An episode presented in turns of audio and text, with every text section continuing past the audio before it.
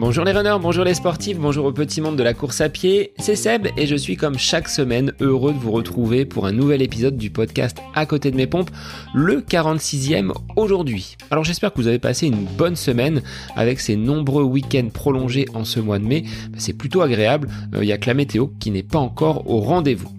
Alors si vous vous rappelez bien, lors de l'épisode enregistré avec Benoît Olzerny, il m'avait incité et convaincu à tester un modèle de la marque Soconi pour laquelle il travaille.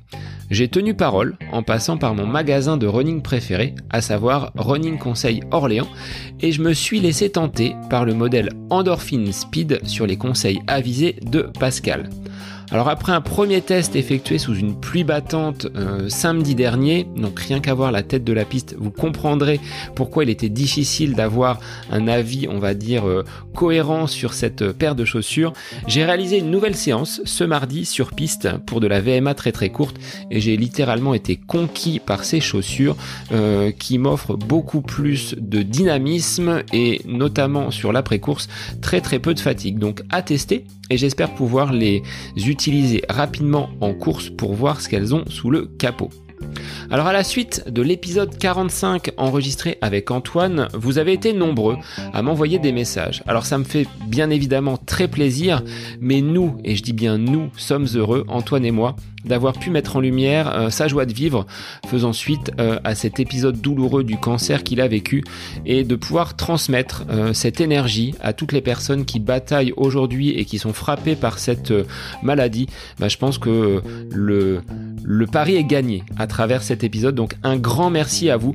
Et pour celles et ceux qui ne l'ont pas encore écouté, je vous invite à vraiment le mettre dans, vos oreilles parce que c'est une, bouffée de bien-être et d'énergie. Alors n'hésitez pas, si euh, vous écoutez le, podcast de façon très régulière, à partager euh, sur vos réseaux, dans vos stories, en m'identifiant, et puis rejoignez-moi tout simplement sur Instagram, Facebook, donc à côté de mes pompes, euh, je serais ravi de pouvoir échanger avec vous. Si vous êtes équipé d'un appareil Apple, ça ce serait le top. Laissez-moi 5 étoiles et un petit commentaire. Ça me fera énormément plaisir, mais ça permet au podcast d'être toujours un petit peu plus visible et de bah, faire découvrir euh, ces différents contenus à de nouveaux auditeurs et de nouveaux coureurs à pied.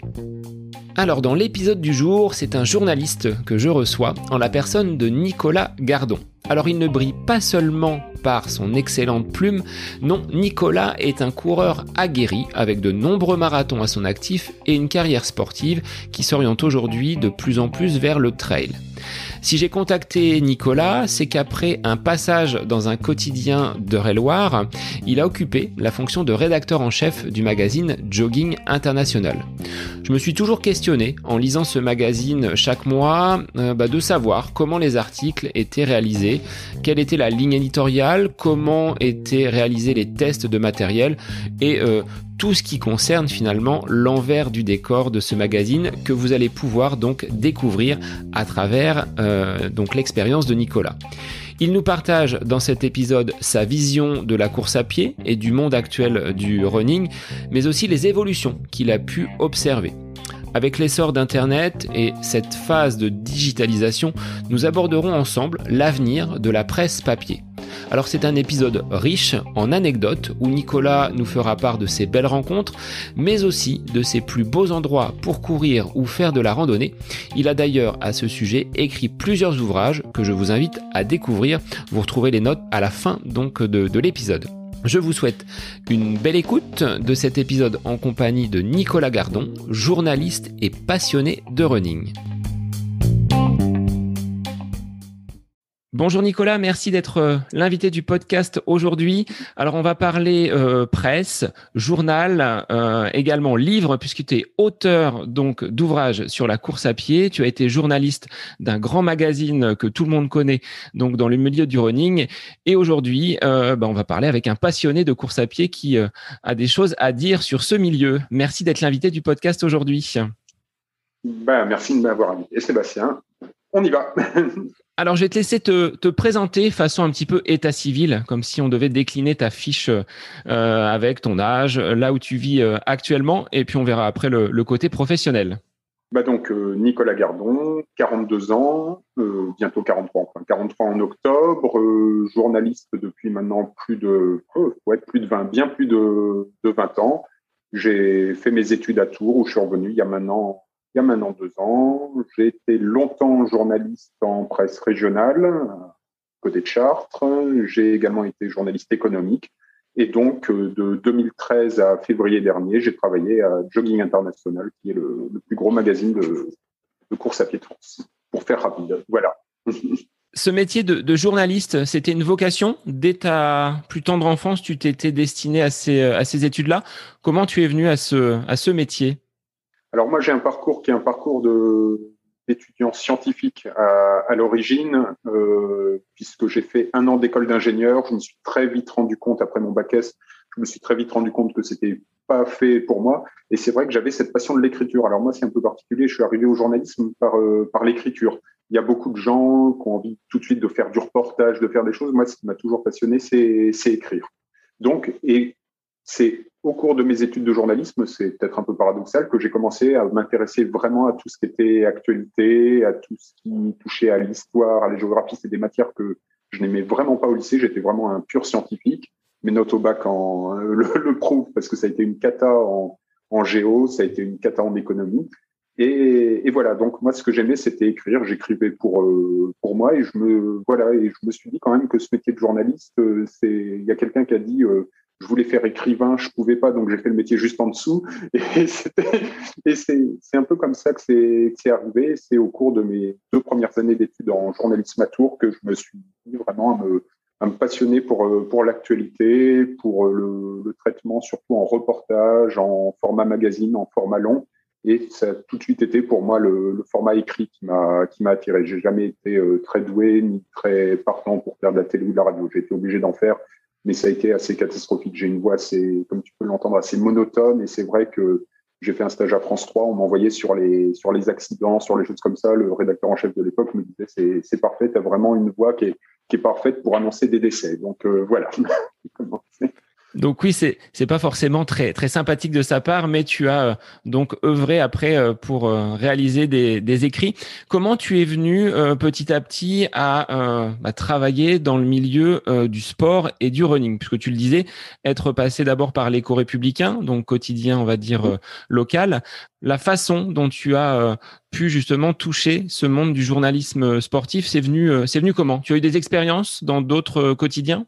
Alors, euh, j'ai la seule expérience quasi que j'avais dans le dans le milieu sportif jusqu'à présent, c'était en école de journalisme. J'avais remporté le deuxième prix du concours euh, organisé par l'équipe à l'époque, donc on est en 99, et j'ai eu un CDD à, à l'équipe euh, qui, voilà, ça a été ça a été sympa, mais mais sans plus, je, voilà, tout le monde est passionné de, de foot, de rugby et tout ça. Moi, je suis plutôt à l'origine dans des sports confidentiels. Je suis pongiste d'origine, je fais du squash. Et donc, c'est vrai que ce milieu de, l'équipe où tout le monde ne parlait que de foot, que de, que de basket et tout ça, c'était pas trop pour, euh, pour moi. Et c'est vrai que mon arrivée à jogging s'est faite un tout petit peu par hasard, enfin, en tout cas, par une voie assez détournée qui, normalement, dans ce milieu-là, de la presse magazine, c'est beaucoup du bouche à oreille. Il n'y a pas de petites annonces, ça, n'existe pas. C'est tiens, y a un poste, chez quelqu'un en recherche. Et il se trouve que moi, j'avais quitté les récords républicains en 2011. J'étais à ce moment-là euh, allé dans la presse économique et je tombe sur une petite annonce, tout simplement, en disant euh, Jogging International recherche un journaliste. Je me dis, je suis journaliste, je suis coureur depuis euh, bien plus de dix années. Pourquoi pas tenter le coup? Je sais, euh, à l'époque, ils ont dû recevoir quelque chose comme 200 CV. Honnêtement, j'y croyais pas. Et ça a été un processus tout à fait normal avec un nombre d'entretiens assez conséquent parce que de mémoire, j'ai dû passer cinq ou six entretiens sur, sur un mois. Et donc, euh, début 2012, euh, début 2013, pardon, je me suis retrouvé à être, euh, à être pris. On n'était plus de trois. Il y a eu des, derniers entretiens et, c'est passé pour moi. Et donc, je suis arrivé en, en 2013 à, à Jogging, qui était à l'époque à, à Issy-les-Moulines. Alors, tu as tout de suite écrit des, euh, des articles sur euh, différents sujets. Quel était ton rôle quand tu es arrivé chez, euh, chez Jogging International? On le verra dans un second temps. Tu as été ensuite rédacteur en chef de ce magazine pendant quelques années. Mais quelle a été la, l'activité qui t'avait été proposée justement quand tu es arrivé dans ce magazine? Alors officiellement, j'ai été embauché en tant qu'on appelle chef de rubrique, qui est un mot un peu passe-partout, qui signifie grosso modo que je traitais un certain nombre de rubriques et pour faire simple, je traitais toutes les rubriques. C'est-à-dire que je pouvais très bien aller en reportage sur des courses, je traitais de l'entraînement. Alors l'entraînement, ça s'est toujours fait au sein de jogging avec des, des coachs, des entraîneurs. Je ne suis pas coach, je suis pas entraîneur, je l'ai je l'ai toujours dit, je suis pas un spécialiste de l'entraînement, donc je, on s'appuyait et jogging s'appuie toujours sur des sur des entraîneurs pour euh, pour écrire des, des, articles. Soit les entraîneurs écrivaient directement et je corrigeais, je vulgarisais, soit moi j'écrivais en interrogeant des, des, entraîneurs. Même chose pour les rubriques santé avec des, des, médecins. Je ne suis pas non plus médecin, mais bon voilà, ma, mon travail à l'époque et longtemps a été de de vulgariser le propos et d'amener euh, valeur ajoutée pour le pour le lecteur. Donc voilà, du test matériel également, ça a pris de plus en plus de place au, au fil des, des années. Donc, grosso modo, tout ce qu'on retrouvait dans, dans le jogging, euh, je, pouvais mettre la main euh, dedans, que ce soit, euh, ça pouvait varier selon les mois, mais grosso modo, c'était le, fil rouge de mon, de mon activité. Ça l'a été pendant de, de nombreuses années. Et après avoir été donc chef de, de rubrique, comment s'est passée cette euh, promotion pour être euh, non plus euh, responsable de quelques articles ou d'une ou deux rubriques Comment tu es arrivé à devenir le rédacteur en chef, donc celui qui supervise et qui chapeaute un petit peu l'ensemble de la publication pour chacun des numéros? Alors ça s'est fait en deux temps. En fait, on a été dans un premier temps, Jogging a été racheté par un nouveau groupe et à ce moment-là, la rédactrice en chef Marie Poirier de, l'époque a quitté a quitté Jogging et ils ont nommé euh, Bruno Lacroix, qui avait été rédacteur en chef déjà dans les années 90. Ils l'ont fait revenir et ils m'ont nommé rédacteur en chef euh, adjoint. Donc euh, ça, ça a duré deux ans. Et ensuite, il y a eu une nouvelle vente, cette fois aux éditions La Rivière. Et c'est à ce moment-là, Bruno Lacroix est resté parce qu'il était également responsable d'autres titres donc voilà, liés au monde du camping. Et donc, euh, je suis passé donc rédacteur en chef au moment de, de l'arrivée aux éditions, aux éditions La Rivière, euh, il y a maintenant euh, quatre ans. Est-ce que tu pensais pouvoir un jour atteindre ce, ce, niveau de responsabilité ou ça a été vraiment l'opportunité?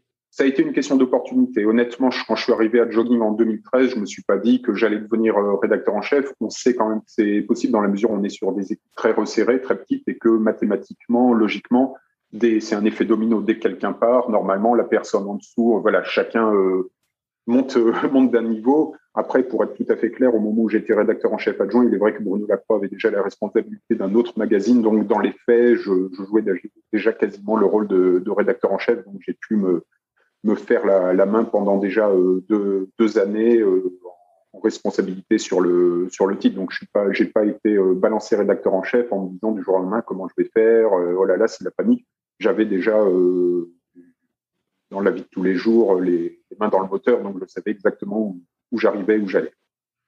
Alors concrètement, quel est le rôle d'un rédacteur en chef et comment on, organise chaque mois un magazine tel que Jogging International? Euh, Il y, a, du travail derrière avec euh, de nombreux journalistes, de nombreux correspondants qui, qui vous remontent des, sujets.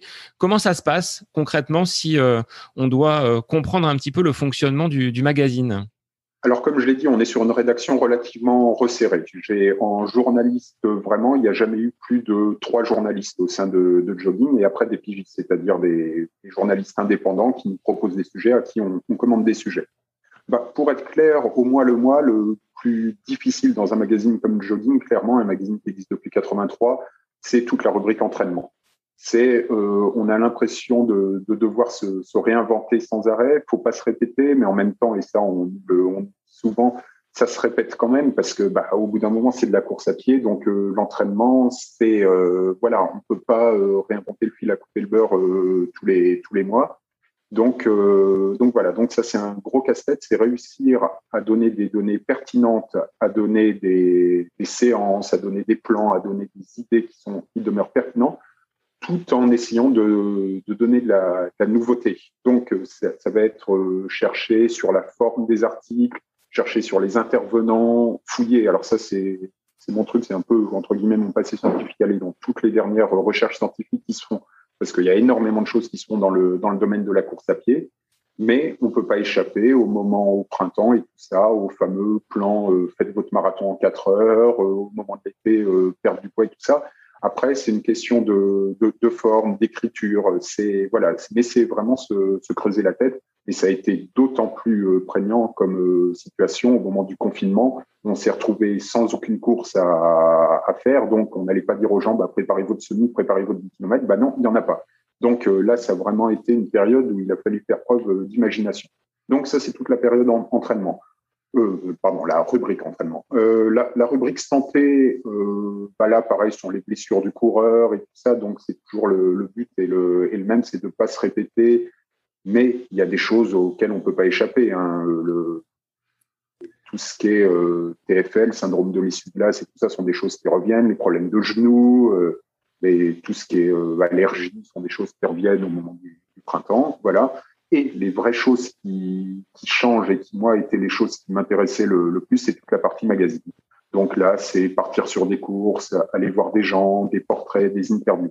Donc le rôle du rédacteur en chef, c'est en un mois et demi environ avant la, pas la parution, avant vraiment le début du travail, c'est de commencer à collecter des idées à, à droite à gauche, à discuter avec les, avec les journalistes, avec les pigistes, en leur demandant, bah voilà, toi, qu'est-ce que tu as comme idée, qu'est-ce qu'il y a comme course qui t'intéresserait, qu'est-ce qu'il y a comme euh, coureur que tu aimerais rencontrer? Et voilà.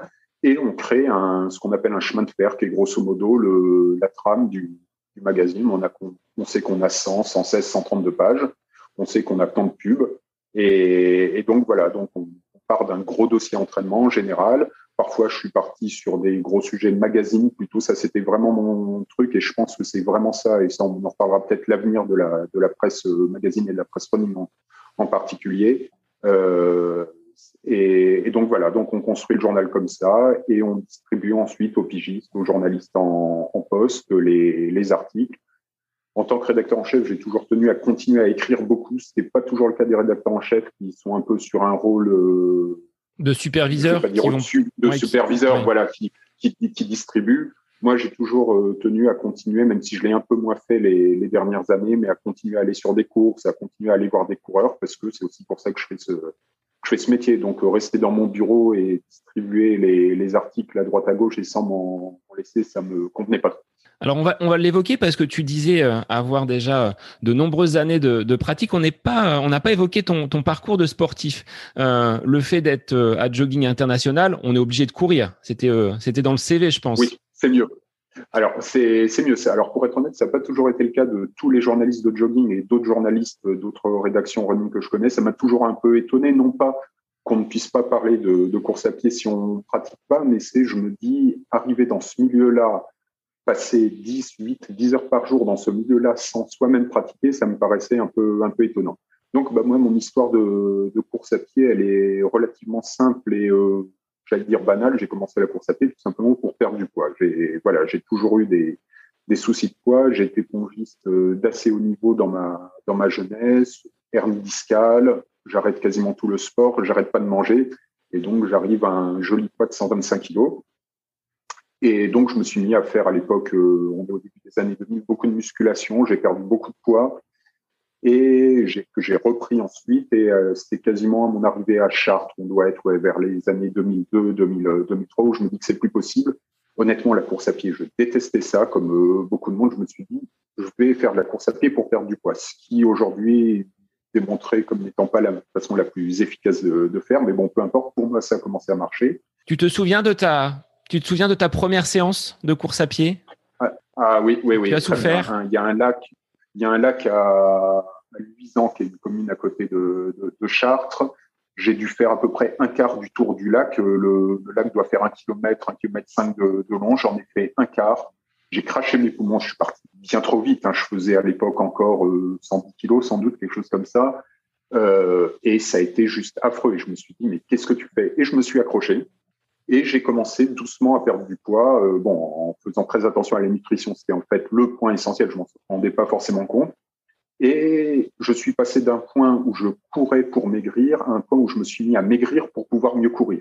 Donc j'ai complètement inversé le, paradigme euh, et je suis devenu totalement, euh, totalement accro. Je suis tombé à l'époque à 78 kilos pour 1m88.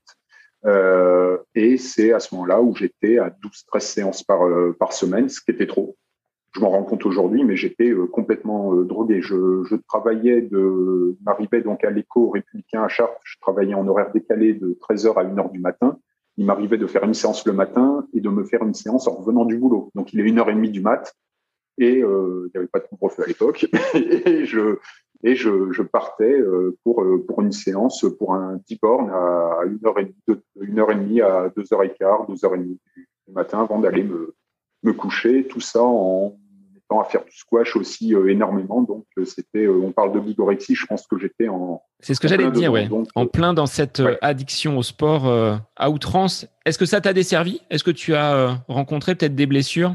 Oui, alors les, les, blessures à ce moment-là, je fais 78 kilos, je suis relativement léger, j'ai une technique de course qui à l'époque était, plutôt pas trop mauvaise. Donc euh, non, à l'époque, j'ai pas eu trop de, blessures. Les blessures, paradoxalement, sont venues plus tard et on pourra en parler. Euh, j'ai bossé à jogging. Et là, ça a été une multiplication des pains, comme on pourrait dire. Donc euh, voilà, non, non, à l'époque, et je suis persuadé de faire du bien à mon corps, mais en fait, je suis complètement crevé sans arrêt, sauf quand je cours. Donc je me dis, si je suis pas crevé quand je cours, vaut mieux que je cours le plus possible pour pas être crevé sans en me mettant la tête dans le sable, en me disant pas un moment, mais c'est parce que tu cours énormément que tu passes tes journées. Donc, je bossais de, de 13 h du matin, mais j'étais en mode zombie à partir de, de 20 h Quoi, fallait être concentré, ce qu'on appelle faire de rédaction, c'est-à-dire que je relisais tous les textes, euh, je devais, euh, je devais faire la une du, journal parfois, etc. Et j'étais dans des états où je m'endormais sur mon clavier. Il y avait mes collègues qui devaient me, réveiller. Il y avait une salle de pause où il y avait une, une À l'époque, je me souviens euh, être endormi pendant une heure. Mes collègues se demandaient où j'étais parce que mais j'étais complètement sur les sur les genoux à l'époque. Et donc, tu as réussi à prendre un petit peu de recul au fur et à mesure des années à dire euh, bon là tu pousses peut-être un petit peu le bouchon trop loin. Nicolas va falloir euh, modérer un peu la, pratique de la course à pied. Ah bah oui mais de toute façon quand tu vois que tu, dors sans arrêt que tu plus que tu plus d'énergie et en plus je, je faisais tout ça en mangeant grosso modo 1500 calories par jour donc voilà, c'était absolument pas, pas sain et je me suis dit à un moment, c'est pas possible d'être dans des états pareils et je me suis, j'ai dû, il y a des gens qui doivent se forcer pour aller courir, ce qui était mon cas au début. Là, il a fallu que je me force pour ne pas aller courir.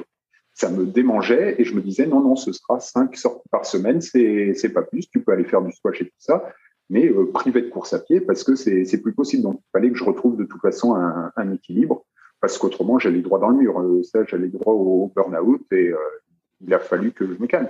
Mes résultats euh, en course à pied, euh, paradoxalement aussi, malgré mon état, devenaient de étaient meilleurs en meilleur. Donc euh, voilà, il a fallu j'accepte de moins m'entraîner et peut-être que ça que ça se voit un peu sur les chronos, ce qui a été le ce qui a été le cas. J'ai repris un peu de poids, les chronos ont pris aussi un peu de un peu de poids et au final je me suis beaucoup détaché de, de toute cette performance parce que après faut faut voir voilà j'ai fait fait un peu plus de 3,10 sur sur marathon à l'époque ce qui est par rapport à la dose d'entraînement, en fait, euh, c'était contre-productif. Je pense que si je m'étais moins entraîné, mon objectif ultime qui a été de passer sous les trois heures, j'aurais peut-être pu y arriver en faisant pas 12, 13, 14 séances par, euh, par semaine, en m'entraînant de façon raisonnée, ce que j'ai toujours ensuite plaidé dans, dans le jogging. Et quand j'écrivais mes articles dans le je me, et quand j'interrogeais les entraîneurs, je me rendais compte, mais pendant combien d'années tu as fait n'importe quoi, euh, en étant persuadé de faire bien. Donc tu validerais l'adage qui dit euh, courir moins pour courir mieux? Ce serait ce que tu appliquerais aujourd'hui? Alors c'est ce que j'applique, euh, c'est ce que j'applique de toute façon aujourd'hui par la par la force des choses. Et, et en effet, oui, oui, le, la course. Alors après, il y a, y a, différentes approches. Une course au kilométrage, qu'on appelle quand, quand on a cette méthode LSD. Alors rien à voir avec la drogue, la drogue, le long slow distance, qui est de courir beaucoup, de faire beaucoup de kilomètres mais de façon raisonnée, en sachant où on va et en le faisant de façon relativement lente, c'est une méthode que j'ai que employée après et qui marche euh, parfaitement bien. Après, faire plutôt du qualitatif plus que du quantitatif, c'est aussi une méthode que j'ai essayée et qui moi au final me convient mieux et qui en effet euh, convient parfaitement à un certain nombre de coureurs. Ça c'est aussi ce que j'ai appris euh, chez, Jogging au fur et à mesure c'est qu'il n'y a pas une méthode pour tout le monde. Alors ça peut paraître paradoxal quand on se retrouve à faire des plans d'entraînement forcément euh, un peu un peu génériques, mais un coureur doit au fur et à mesure des années se connaître, savoir ce qui lui va, savoir ce qui ne lui va pas. Il y a peut-être des personnes qui en faisant 14, 15 séances par semaine, en se mettant minable à chaque fois et tout ça, vont être très bien, vont être en excellente santé, vont faire des perfs et tout ça. Ce n'est absolument pas mon cas. Donc c'est vraiment une personnalisation et c'est l'importance d'avoir un coach et euh, je pense un magazine peut être un coach, mais c'est vrai que si on peut avoir les moyens et le temps d'avoir un, entraîneur euh, personnel qui te, connaît et qui sait où il va, c'est quand même, faut pas dire le contraire, c'est mieux, c'est évident. C'est ce qui permet justement de, doser la dose, euh, de doser la dose. C'est ce qui permet justement de d'ajuster euh, le bon curseur et de ne pas tomber justement sur un état de fatigue ou sur un, surentraînement. Est-ce que tu as euh, expérimenté durant ta pratique bah, des, courses officielles? Tu ne courais pas que pour le plaisir. Tu avais, tu le disais, des, objectifs avec un chrono sur marathon aux environs de, de 3h10. Est-ce que tu as expérimenté tout de suite le marathon ou est-ce que tu es passé progressivement par des, euh, des courses type 5, 10 km, semi-marathon, avant de te lancer sur euh, la distance Rennes alors ça, oui. Là, pour le coup, j'ai été très progressif de toute façon par la force des choses. Quand on commence à 110 kg, un marathon, pour moi, c'était quelque chose, euh, c'est, ça relevait de la, du fantasme pur. Donc, je me souviens très bien de ma toute première course à Chartres. C'était ce qu'on appelait à l'époque les foulées des terres. Il faut savoir que Chartres, c'est simple, il y a une base ville il y a une ville haute avec la cathédrale en haut qu'on voit depuis la Beauce à 400 km à la, ronde. Et donc, le but, c'était simplement de partir de la basse ville, de monter en haute ville, de redescendre, de remonter, de redescendre, de remonter. Ça faisait 3 km et demi. C'était, euh, et on prenait ce qu'on appelait les, les, tertres, qui sont les rues, en fait, qui montent de la basse ville à la, haute ville. Et ça a été un, l'enfer sur terre pour moi. C'était un contre-la-montre. Je me faisais doubler de partout. Euh, des gens, ils partaient toutes les 30 secondes. Je crois bien a les personnes partaient 5 minutes derrière moi, quand, m'ont rattrapé au bout de 2 kilomètres.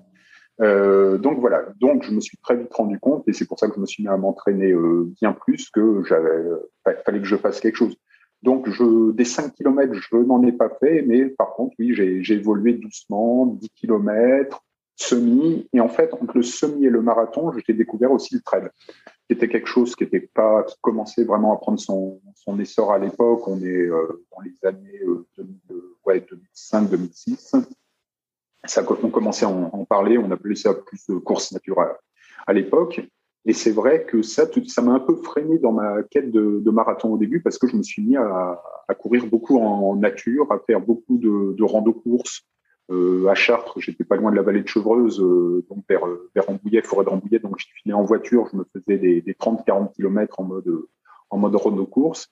Et c'est vrai que je suis passé ensuite au marathon. Mon premier, que je dise pas de bêtises, bah, mon premier marathon, c'est ce que je dis, c'est un semi-marathon. En fait, c'est le, je dis toujours que j'ai fait 2h05 à mon premier marathon, mais c'est juste que je me suis arrêté à la, moitié à l'époque. C'était le marathon de Paris qui doit être 2006 de mémoire, où euh, pareil, pas entraîné, pas, préparé. Euh, voilà. Et ensuite, je me suis mis à faire des, des vrais prépas marathons. J'ai intégré à l'époque un club euh, FFA. Ça a duré qu'une seule année parce que l'ambiance me, me convenait pas, mais malgré tout, ça m'a permis vraiment de, de commencer à comprendre ce que, en quoi consistait un entraînement euh, structuré. Et je me suis mis à partir de 2007 vraiment à faire euh, plus que des, des signes et des marathons. J'ai fait très peu de 10 km, j'en ai fait un peu plus récemment avec ma, ma compagne qui s'est, mise à courir, donc on en a fait ensemble. Mais c'est vrai que j'ai euh, depuis sur route, c'est plutôt semi et marathon. Mais aujourd'hui, mon programme, enfin aujourd'hui, pour peu que les courses reprennent, est essentiellement constitué de, de trails, c'est vrai.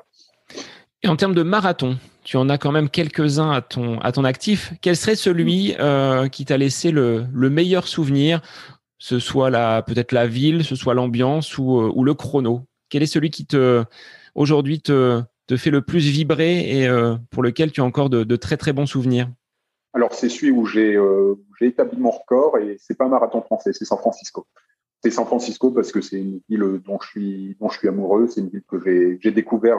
Suis euh, c'est là où j'aimerais habiter aujourd'hui. Alors, a priori, j'ai vu des reportages récents, c'est plus si angélique que, ça, mais, voilà, c'est un marathon, on pourrait se dire, qui est, très compliqué parce qu'on se dit San Francisco, bah pareil, hein, ce sont les, les collines et tout ça. Il se trouve que le marathon évite de passer vraiment dans, dans l'hypercentre, donc c'est plus du, du, faux plat montant sur toute la première partie, le premier semi, et du faux plat descendant sur le deuxième semi, ce qui est vraiment un, très très bon profil parce que là, passer le semi et avoir euh, quasiment 20 km en faux plat descendant, c'est quand même que, que du bonheur. Donc voilà, donc c'est vraiment le marathon. Si je devais en refaire un aujourd'hui, c'est celui-là que je, je referais sans, sans, aucun problème. Et au niveau des trails, tu serais sur quel, quel type de distance? À peu près l'équivalent du marathon ou avec euh, peut-être un petit peu plus de, de kilomètres? Alors aujourd'hui, j'ai dit clairement à ma compagne, si tu me vois m'inscrire à un truc de plus de 80 km, tu me coupes les bras, tu me coupes la connexion internet, tu arrêtes. J'ai fait de, j'ai fait de l'ultra. c'est quelque chose, en fait, je l'ai fait parce qu'il fallait le faire, parce que je me disais, tout trailer doit faire de l'ultra. Et en fait, c'est quelque chose que je n'aime pas, qui n'est pas fait pour moi, parce que c'est simple, à partir du 80, 90e kilomètre, j'arrive plus à m'alimenter, je n'arrive plus à boire. Donc, je termine à chaque fois, à chaque fois que j'en ai fait, euh, j'en ai pas fait énormément, hein, j'en ai faire 5 ultras, j'en ai terminé 3. Et, euh, mais je termine dans des états où pendant un mois, je suis, euh, je suis incapable de faire euh, quoi que ce soit. Donc, ça fait un certain nombre d'années que j'ai pas fait, que j'ai pas fait d'ultra. Aujourd'hui, vraiment, ma, distance de, de, prédilection sur un trail, ça va aller entre 20 et 50. Ce sont vraiment des, des, distances qui me, qui me conviennent, où je me sens bien, où je prends du plaisir de bout en bout. Euh, j'ai plus envie, en fait, cette euh, no pain, no gain, c'est, euh, c'est pas pour moi. Je comprends qu'il y en ait qui veulent euh, aller voir ce qui se passe au-delà de, la, douleur physique, où leur corps peut aller moi, me retrouver avec des ampoules de la taille de ma main, euh, ne plus pouvoir euh, manger, me retrouver à tourner de l'œil et tout ça. Et c'est pour ça que, alors à jogging, on se, moquait de moi souvent, on me demandait le lundi, alors à quelle course t'as abandonné, quelle course t'as abandonné hier? Parce que je me suis mis à accepter l'abandon. J'ai multiplié un peu les blessures et je me suis dit, je ne pousserai plus mon corps au-delà de ce qu'il peut, de ce qu'il peut faire. Alors, il y en a qui diront, ouais, t'es pas un vrai coureur et tout ça, mais euh, voilà, je, préserve mon corps. J'ai aujourd'hui 42 ans. J'ai pas envie de, comme je vois certains coureurs de 50, 60 ans, être complètement cassé, multiplier les opérations. J'ai fait énormément de bêtises dans ma carrière de coureur. J'ai couru des trails de 50 bornes en m'étant fait une entorse au, au bout de 100 mètres. Ça m'est arrivé une fois. Euh, pendant, j'ai pas pu courir pendant trois mois. J'ai couru un marathon en relais avec une déchirure à l'ischio-jambier. C'était une simple élongation je me suis déchiré l'ischio. Donc, des bêtises, j'en ai faites, donc c'est terminé. Et aujourd'hui, je cours, c'est uniquement pour le plaisir. Je cours même plus après la, la perf. Derrière la tête, je me dis, ah, si je pouvais refaire un petit marathon en moins de, de 3,20, 3,30, ce serait, ce serait sympa. Mais euh, aujourd'hui, et surtout depuis que j'ai quitté le jogging, c'est vrai que j'ai retrouvé le plaisir pur de, courir. Et donc, euh, donc voilà. Donc, ouais, pour répondre à ta question, les trails, euh, pas plus de 50, 60 bornes, je, cherche plus à, aller voir ce qu'il y a, au-delà. Donc une pratique plus raisonnée avec bah, la possibilité de courir en permanence sans qu'il y ait ces grosses coupures ou euh, ces phases de blessures qui peuvent être euh, bah aussi pour le moral. Alors peut-être que tu l'as euh, ressenti par rapport à ton métier, par rapport au retour que tu avais des, lecteurs. Est-ce que des coureurs qui ne, ne, courent pas sont vraiment exécrables? Enfin, Moi, je sais, pour avoir connu la blessure, que je suis un peu comme un lion en cage et mon épouse me dit, mais va courir, ça va te faire le plus grand bien. Donc ça joue sur le moral malgré tout. Enfin, on est, on est quand même dans ce besoin de, sortir. Il faut que ça reste un plaisir, effectivement. Oui, oui, on a, il y a, y a, cette dépendance alors qui est expliquée par différents phénomènes. Il y en particulier les phénomènes hormonaux, donc les fameuses hormones de plaisir, et, il y a un phénomène de manque. Et c'est vrai que quand on est blessé, euh, moi, euh, pendant de nombreuses années, j'étais blessé, je m'en fichais, je continuais à, je continuais à courir. J'ai couru avec euh, une hernie discale qui me, qui me provoquait des douleurs pas possibles au dos. Je courais à 8 km heure, mais j'allais, j'allais courir.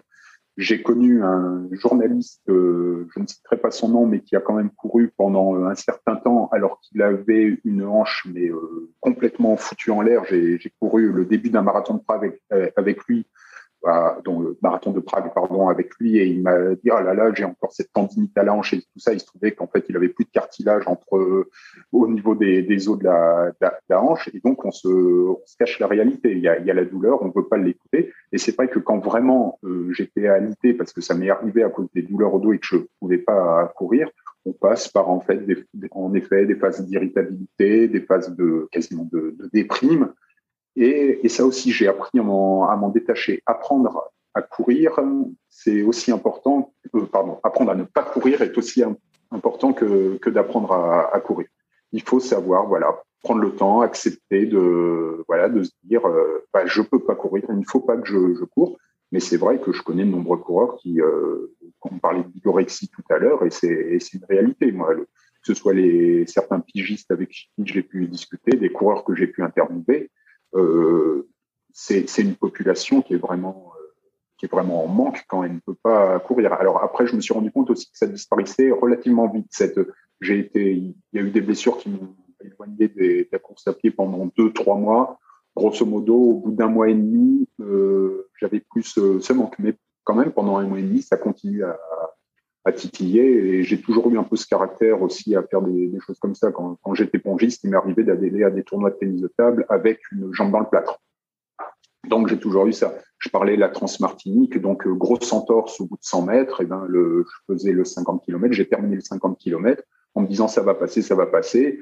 Euh, J'enlève la chaussure à l'arrivée, j'avais la cheville euh, verte et violette euh, qui avait doublé de volume. Même chose sur un trail en vallée chevreuse ou le, les secours quand j'enlève ma chaussure à l'arrivée. Euh, je vais être un peu vulgaire, mais le secouriste me dit mais monsieur vous êtes complètement con. Il m'a dit c'est inimaginable on va prendre marathon de Londres qui doit être 2016-2017, année de canicule. Je pars bien trop vite. Je pars, je dois partir en 3,50 au kill sur le premier semi, qui était une allure bien trop rapide. Je m'écroule au semi. Je voulais repartir. Le médecin m'a arraché mon dossard. Il m'a dit non, non, stop. Donc tout ça, voilà, toutes les bêtises qu'on peut faire en course à pied, je les ai faites. À longueur d'article de ne pas les faire, mais bon, cordonnier, plus, plus mal chaussé, voilà. Mais avec l'âge, tu deviens raisonnable et tu as su justement euh, bah, tenir compte de toutes ces euh, péripéties, blessures et euh, anecdotes que tu viens de d'évoquer dans, dans l'épisode bah oui, bah de toute façon, quand on passe comme moi deux années, grosso modo 2018-2020, à ne jamais courir sans aucune douleur, à un moment on se dit non non mais c'est c'est pas possible quoi. J'avais des tendinopathies aux deux tendons d'Achille, j'avais des j'avais des grosses boules au niveau des tendons d'Achille. Le matin je me levais, je je hurlais pas de douleur, mais j'avais super mal aux deux tendons et pourtant j'allais courir, j'allais au squash, je, je continuais. Et à un moment, je me dis, mais mon corps, il va, ça va, ça va lâcher de toutes, de toutes parts. J'ai, voilà, j'ai pas écouté mon corps quand j'ai eu cette déchirure à l'ischio-jambier. Aujourd'hui, j'ai une grosse, je me suis, je suis même pas allé chez le kiné ni chez le médecin. J'ai une grosse boule derrière euh, l'ischio qui se réveille de temps en temps. J'ai une cheville, je me suis fait huit entorses à la cheville. J'ai une cheville qui est hyper laxe. Voilà. Donc, tout ça, euh, toutes les bêtises à faire, je les ai faites. Aujourd'hui, je me dis si je veux préserver mon corps un minimum et être encore en mesure de courir à 50, 60, 70 ans, parce que c'est quand même mon objectif, courir ou continuer à faire du sport, je peux pas continuer à maltraiter mon corps de la sorte. Est-ce que tu penses que ton métier de journaliste et tes responsabilités au sein de Jogging ont pu influer par le côté stressant, le côté euh, bah, très exigeant de cette profession sur euh, sur ton corps, qui t'aurait envoyé des signaux peut-être avec euh, bah, ces, différents bobos, ou est-ce que tu ne l'analyses pas de cette de cette façon-là? Alors, c'est pas tout à fait de cette façon-là, en fait. Le, le, métier en tant que tel est pas un métier. les responsabilités, c'est pas un métier stressant. On est sur un format mensuel, on a le temps, on n'a jamais été à la bourre, on a voilà, on est un peu stressé par les ventes, par la pub parce que ça c'est naturel, mais voilà. Là où ça m'a joué des tours, c'est en particulier sur les tests chaussures. Quand on teste trois, quatre chaussures par euh, par mois, changer de chaussures comme ça, passer de drop 0 à drop 12, passer d'une minimaliste à une maximaliste, euh, passer d'une chaussure de trail à une chaussure de route. Voilà. Donc ça, en particulier, je sais que mes, tendinopathies s'expliquent sans doute par le fait que je me suis mis à tester du, beaucoup de drop zéro. Donc sans faire euh, de phase d'adaptation, je suis passé, euh, j'étais euh, quand j'étais lourd, j'étais un adepte de Nimbus, de, de Soconi, les, les, chaussures avec des semelles épaisses comme c'est c'est pas permis et des drops de 12 12 13 mm. Je suis passé quasiment du jour au lendemain à du, 0 mm, à du ouais, 2 3 au début puis 0, j'ai pas fait du tout de transition. Donc euh, voilà, le fait de, grosso modo, d'être obligé de, de, courir, parce que pour tester, il fallait que je cours. Donc là, pour le coup, même quand mon corps me disait non, tu peux plus, t'es fatigué, tout ça, bah ouais, mais les chaussures, elles vont pas se tester toutes seules. Les courses, les reportages, euh, faut, faut que j'y aille. Donc je partais sur des marathons. Parce que mon but sur un reportage, ça a toujours été de courir la course, que ce soit marathon ou... Et de la vivre de l'intérieur, finalement, d'être vraiment acteur de la course mais il faut voir qu'au début de jogging, je faisais grosso modo deux reportages courses par, euh, par mois. Un deux reportages, donc ça voulait dire une ou deux cours. Et peu importe ce que c'était, ça pouvait être un semi, ça pouvait être un, trail de 50, 60 et tout ça. Et j'avais aucune préparation. En fait, je me, je, tu peux pas te préparer dans le même mois un marathon, un trail de 20 km pour le mois suivant faire un 10. C'est, c'est, c'est pas faisable. Donc, c'est des épreuves pour lesquelles j'étais absolument pas préparé. J'ai assez vite abandonné l'idée de faire des, des records personnels sur euh, quand j'étais à, jogging, parce que j'ai multiplié les courses euh, de, au format divers et variés. Donc voilà. Et donc mon corps, à un moment, oui, m'a dit, euh, voilà, tu fais, euh, tu fais n'importe quoi. Alors en plus, il y, a, toujours cette pression de se dire, t'es rédacteur en chef ou t'es rédacteur à jogging. Il y a certaines personnes qui te, qui reconnaissent un peu, qui viennent te parler tout ça. Donc t'as pas envie, grosso modo, de faire ton marathon en 4 heures, 4 heures et demie, parce que voilà, as, tu te dis, c'est idiot Pas parce que voilà, tu peux être journaliste à jogging et courir ton marathon en 6 heures. Si tu sais bien interroger les gens, si tu sais bien parler de, la discipline, il n'y a aucune honte et il n'y a aucun souci à, à faire ça. Mais j'avais toujours dans cette idée quand même. Donc, je, je courais les courses plus vite que je n'aurais dû. En tout cas, les premières moitiés. Parfois, euh, la deuxième moitié, ça devenait un peu plus compliqué. Mais voilà. Et donc, tout ça, mis bout à bout, fait que oui, oui, j'ai multiplié. Donc, des problèmes aux ischios, des problèmes de genoux, des, des problèmes, euh, donc, bah, surtout euh, au tendon d'Achille, donc au mollet, j'ai des déchirures au mollet. Donc, voilà, tout ça fait que aujourd'hui, alors que je ne suis plus à jogging, c'est maintenant que je retrouve la, course à pied, entre guillemets, raisonnable. Cet euh, euh, arrêt, on va dire, de la profession et du rôle de, rédacteur en chef, t'es salutaire pour euh, retrouver le plaisir et une course qui soit de, meilleure qualité, je dirais. Avec un planning que tu choisis sans avoir ces objectifs qui vont se, positionner sur ton calendrier. Alors, il se trouve que par la force des choses, là, en ce moment, les objectifs, de toute façon, même si j'en voulais, il n'y en, aurait pas. Mais, euh, mais oui, et tu as parlé de notion de plaisir, c'est là aussi paradoxal. J'ai retrouvé cette notion de plaisir de courir. Je, je me refais un programme euh, et je, je, retrouve vraiment ce, ce, ce, plaisir de courir et de pas me dire, grosso modo, ah, j'ai une, une soconie, j'ai une anéronie à tester, il faut que je, je, sorte courir à tout prix parce que je peux pas euh, tester une chaussure en faisant que 5 km avec. Donc, donc voilà, aujourd'hui, j'ai, j'ai en effet ce, plaisir de courir et de courir à mon rythme, avec mes envies, et en me disant que je peux de nouveau, euh, quand les courses vont, recommencer, j'ai déjà des objectifs en tête, mais me refaire un vrai programme raisonné de, course à pied en faisant, voilà, en ayant deux objectifs sur l'année de façon euh, tout à fait raisonnable. Alors, tu évoquais le, côté testing de, chaussures et de matériel qui est très présent donc euh, dans le dans le magazine Jogging International. Est-ce que c'est vous en tant que rédacteur en chef euh, et, journaliste qui allait chercher les produits ou est-ce qu'on vous les propose et vous avez, euh, on va dire, un comité de sélection hein, qui va choisir mois après mois les chaussures à, tester? Est-ce qu'il y a euh, une impartialité ou est-ce qu'on vous force un petit peu la main? Alors, je vais être tout à fait transparent. Déjà sur le choix des, du matériel. Alors, c'est principalement chaussures, pas mal de montres également et tout. Ça peut aller dans les, dans les deux sens soit on a une thématique sur un certain mois, on se dit bah, on va tester euh, cinq montres GPS spécialisés trail. Dans ces cas-là, on passe des coups de fil, on a tous les contacts, Garmin, Sunto, des agences de presse ou chez Garmin euh, directement par exemple. Donc on leur demande voilà, bah, on aimerait faire ça. Est-ce que la Phoenix 6 est disponible? Est-ce que la, la Sunto 9 est dispo? On nous les envoie. Après, on reçoit des communiqués de presse nous disant bah voilà, il y a la nouvelle ASICS qui est sortie, la nouvelle Soconi, la nouvelle Nike. Est-ce que ça vous intéresse de, tester? Et après, on voit en fonction. Faut pas. J'ai souvent, j'ai eu un défaut au début de mon rôle de rédacteur en chef, c'était de dire oui à tout. C'est-à-dire, on nous disait il y a ça qui est sorti, ça qui est sorti, et on s'est retrouvé avec des tonnes de matériel, et donc on se retrouvait à certains mois à devoir faire 18 tests chaussures. Alors on les faisait en petit, etc. Au fur et à mesure, je suis devenu un peu plus raisonnable en apprenant à dire euh, à dire non. Mais voilà.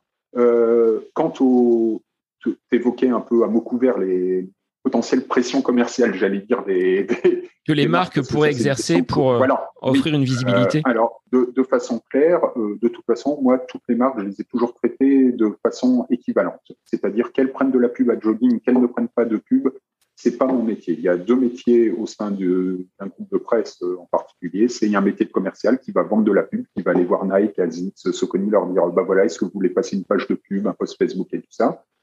Et j'ai toujours tenu à, avoir, à être totalement imperméable. Ça n'a, euh, ça aucun lien.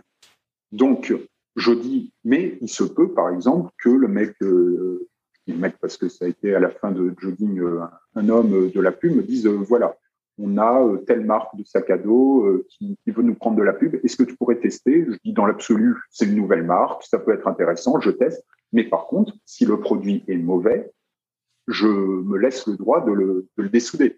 Et j'ai un souvenir, euh, c'est 2013, c'est ma première année chez Jogging. Euh, je vais citer la marque parce que c'est pas un souci. Il y a Reebok qui ressort des, modèles pump.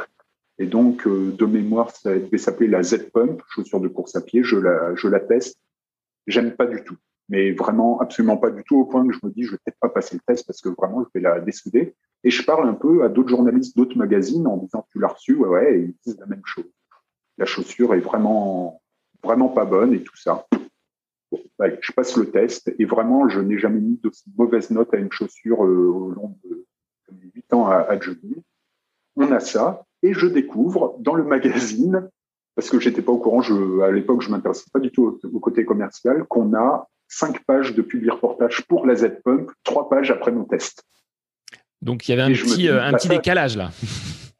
Oui, oui, mais, mais je me dis aussi, c'est une preuve d'impartialité. On a le, le, test qui dit euh, la chaussure n'est ni faite ni à faire. Et d'ailleurs, euh, chez Reebok, on l'a dit à l'époque, on a dit oui, il y a eu un, il y a eu un ratage.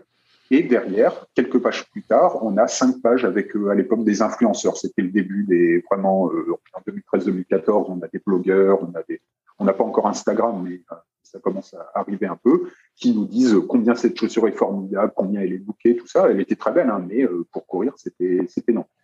Et donc, voilà, moi, j'ai toujours dit, quand on m'a, dit, ouais, mais vous avez des pressions, les journalistes et tout ça, j'aurais dit, moi, mon salaire, en fin de mois, qu'on vende 18 pages de pub ou deux pages de pub, mon salaire ne changera pas. Je n'ai, euh, voilà, c'est le boulot du, du, commercial de vendre de la pub. Moi, mon boulot, c'est d'essayer la chaussure et de dire elle est bonne, elle est pas bonne. Après, sur des critères qui sont parfois subjectifs, ça aussi, c'est c'est un peu la, la, difficulté sur le test chaussure, mais ça, on a affiné les, les protocoles au fur et à mesure. Mais de se, de, de se dire, voilà, moi, mon boulot, c'était de dire ce que je pense vraiment de la, de la chaussure, ce que d'autres personnes pensent de la chaussure, pour que le lecteur, au bout d'un moment, si on se retrouve à voir que des chaussures qu'on 10 sur 10 partout, c'est ce que j'appelle les, les, tests école des fans pour les plus anciens d'entre nous, c'est-à-dire tout le monde avait 10 à la fin, tu pouvais chanter de façon horrible, tu avais quand même 10 sur 10.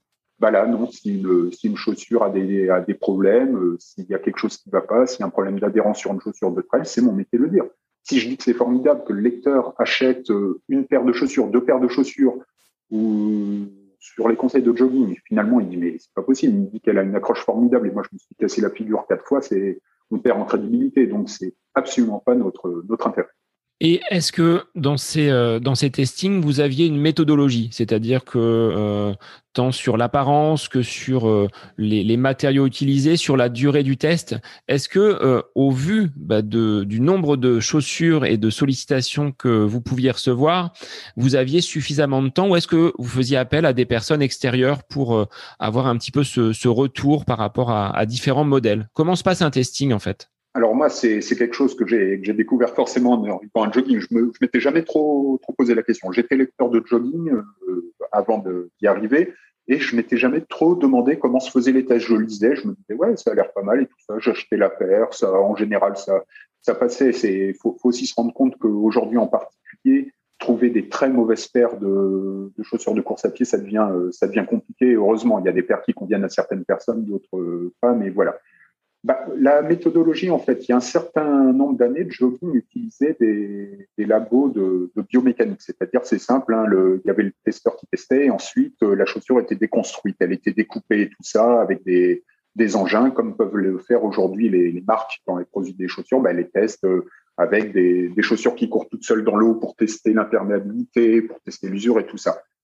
Économiquement, c'est devenu une impossibilité pour le jogging assez rapidement. Donc, il a fallu en effet euh, mettre au point des, protocoles. Au début, je suis arrivé, moi, euh, mes, mes, premiers tests, ça a été euh, complètement à l'aveugle. Hein. J'arrive, on me demande alors l'amorti, alors la stabilité, tout ça. J'avais aucune idée. Euh, j'ai pas fait de test les six premiers mois. Je me suis mis à tester pour moi, mais je n'ai pas écrit de test parce que c'était pas, c'était pas possible. Et donc, moi, je me suis mis à, avoir des, protocoles. Quand j'habitais à Chartres et à Tours, j'avais des, parcours tests, en fait, euh, des parcours tests pour les modèles route, des parcours tests pour les modèles trail, avec euh, toujours, bah, ça me permettait vraiment euh, d'étalonner, de, voir. Et au fur et à mesure, de toute façon, ça s'affine. Ta perception des choses s'affine. Plus tu testes de chaussures, plus tu te rends compte en amorti, en qualité de dynamisme, tu t'en rends compte. Et j'ai assez vite aussi mis au point une stratégie, entre guillemets, qui, qui, je pense, a fait ses preuves, c'est que j'ai euh, deux, copains qui font tous les deux comme moi du 44. Un qui fait euh, pas loin de 130 kilos et qui doit faire 5 heures, 5 heures et demie sur marathon, et un autre qui fait 62 kilos et qui fait moins de 35 sur le sur 10 bornes. Et c'est des personnes, à chaque fois que je testais, eh ben, je leur prêtais également les chaussures. Et donc, j'avais ce, tour croisé, on était trois, moi, coureur, j'allais dire moyen, un coureur très performant et un coureur bah, qui, du fait de son poids, n'est forcément, et c'est le premier, il le dira euh, lui-même, euh, qui n'était pas très performant. Donc, j'avais tout cette, euh, cet éventail qui me permettait également de dire, bah, cette chaussure, pour un coureur performant, c'est vraiment bien. si tu fais plus de 80 kilos, t'es es vite quoi. Il y a, y a zéro, y a zéro amorti. Il faut avoir une, vraiment une très très bonne technique. C'est vraiment pour une attaque avant-pied. Donc, si, si tu talonnes comme un goré, comme moi je pouvais le faire auparavant, et que tu fais plus de 90 kilos, tu vas, tu vas éviter de, prendre ce, modèle-là. Donc, il y a eu tout ce. C'est l'approche la plus, entre guillemets, scientifique que j'ai pu trouver. Euh, après, faut être clair, on est sur euh, quand même une dose de, perception. Quand on met une, une chaussure, il y a, y a une part de subjectif. Moi, je sais qu'il y a certaines marques que j'adore, d'autres que je n'aime pas. Il fallait que je me sorte ça aussi de, de la tête en essayant d'être le plus objectif possible. J'ai longtemps été également journaliste musical quand on écoute un CD, c'est la même chose. On ne peut pas uniquement se baser sur ses goûts. Si la production est bonne, si les mélodies sont bonnes et tout ça, à un moment, faut, faut aussi le dire. Faut pas dire, moi, Nicolas Gardon, euh, je n'aime pas ce style musical, donc je vais le, décider. Donc, il y a certains modèles de chaussures. Moi, aujourd'hui, les, chaussures qui présentent du 10-12 mm de, de, drop, en général, ça me convient plus. J'ai évolué dans ma technique de course et c'est amélioré, mais je continuais à tester des, des chaussures comme ça et en me disant, c'est pas pour moi, mais savoir dire, bah, si tu fais 90 kilos, si tu talonnes, si tu vises euh, plus de 4 heures sur marathon et tout ça, eh ben oui, part sur la Zix Nimbus, elle est, elle est très bien, elle sera faite pour toi. Elle est aujourd'hui pas faite pour moi, mais, mais voilà. Donc, c'est au fur et à mesure des années, avec l'expérience, que tu arrives à, percevoir ces, cette différence et à savoir pour qui est faite la, la, chaussure, parce que, comme je te le disais tout à l'heure, euh, aujourd'hui, toutes les chaussures doivent potentiellement trouver leur, euh, leur public. Ça fait très longtemps que j'ai pas chaussé une chaussure en me disant qu'est-ce qu'ils ont fait, c'est c'est pas possible. Là, j'ai pas de mémoire dans les deux trois dernières années. J'ai pas de mémoire. Euh, S'il y a une une chaussure de trail qui était euh, qui devait faire 500 grammes la la chaussure, qui était vraiment c'était des sabots. Là, je me dis mais pourquoi, ils ont fait ça? Mais à part ça, euh, non, il n'y a pas de voilà.